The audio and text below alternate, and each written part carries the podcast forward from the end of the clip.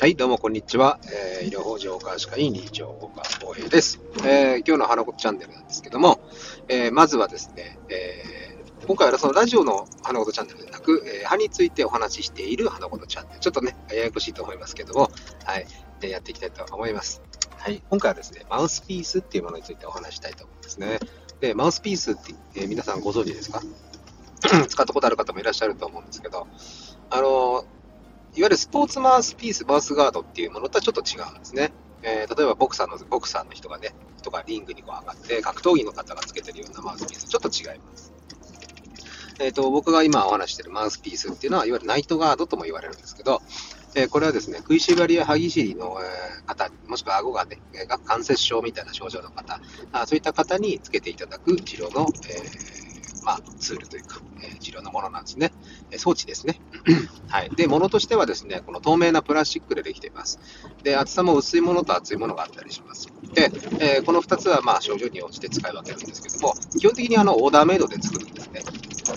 要は型を取って、あの上上顎だけの型を取って作らせていただくんですね。で、これ何のために使うかっていうと、やっぱり歯ぎしり食いしばりをするっていう方はですね、いろんなところに問題が起きるんですよ。えー、じゃあどこに問題を起きるかっていうと、まあ、一つはですね、あのまず歯が削れるという。はい。硬いも歯同士ですね、ものすごい圧でこう力の体重のね、1.5倍ぐらいの力でガーッと圧がかかりますから、だんだんとこう摩耗っていうことが起きていきます。えー、摩耗っていうのはこう削れちゃうってことですね。えー、すり減っちゃうんですね。でそうするとですね、あのすり減ってすり減ってこう歯がどんどんどんどん短くなっちゃったりするんですよ。えー、まあ、若い人はそういうことはあまりないと思いますけど、でも、あの年齢が経っていくうちにね、だんだん歯が短くなったりとか するんですね。で、もう一個はですね、この歯の周りなんですよ。歯の周り、えー、歯周組織っていうんですけど、えー、歯が力がかかった時にですね、そこの周りで、要は、えー、炎症、違和感とかね、腫れとかが起きるんです。要は力によって、えその歯にかかった力の周りも、え傷つくわけですね。例えば、えーと、打撲みたいな感じですね。えー、こんな経験ないですか？あの、足の指をこう、どっかの机の足とかにぶつけちゃって、痛いみたいな時ね、ありますね。ま、要は力によって、え炎症が起きるわけです。ただこれって、傷口が開いてるわけではないですよね。えー、例えば打撲って別に傷口開かないじゃないですか。皮膚の下で、え衝撃によって組織が壊されて、治すための炎症が起きるというのは打撲だと思うんですけども、あの要は歯の打撲というのも、実は歯の周りで起きるんですね。力を受けたその歯の周りの組織が炎症を起きます。で、もう一つがですね、この顎の関節です。顎関節というところです。顎の関節にやっぱり力がかかるとですね、関節の部分が圧迫されて炎症が起きたりします。えー、顎がガクガクするとかね、口が開かないとか、なんかジャリジャリする。いろんな症状あるんですけど、やっぱりその力がかかった圧迫されたことによって、え炎症が起きてしまうんですね。で、このいろんな症状ありましたけども、まあ簡単にですね、こう、えー、予防することができるものっていうのが、いわゆるマイスピースっていうものなんです。で、これね、作って使ったことある方はわかると思うんですけど、やっぱり気持ち悪いんですよね。うん、普通、普通、通常の生活の中には存在してないものが急にそう上の歯にポコッと入るわけなんで、かなりこう、異物感が強いんです。だから、皆さん大体ね、こう気持ち悪くて使えないとか、めんどくさいっていう風な方が、えー、が多いです。はい。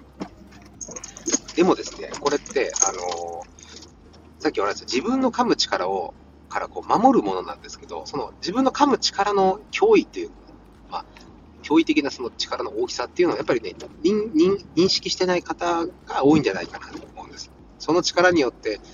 まあ、極端な話、歯が割れたり折れたりすることもあるんですよね。でそうするとですね、すごい確率、高い確率、ほとんど100%じゃないですけども、90%以上がこの抜歯なんですよ。歯を抜くっていうことになりかねない。そうなってくると、結局は、えー、歯を抜いてしまった。え、その後じゃあ入れ歯するのか、インプラントするのか、ブリッジするのかって。まあ、若い人であればね、えー、多分インプラントするみたいなことになると思うんですけど、もう何十万ってお金かかるわけですよ。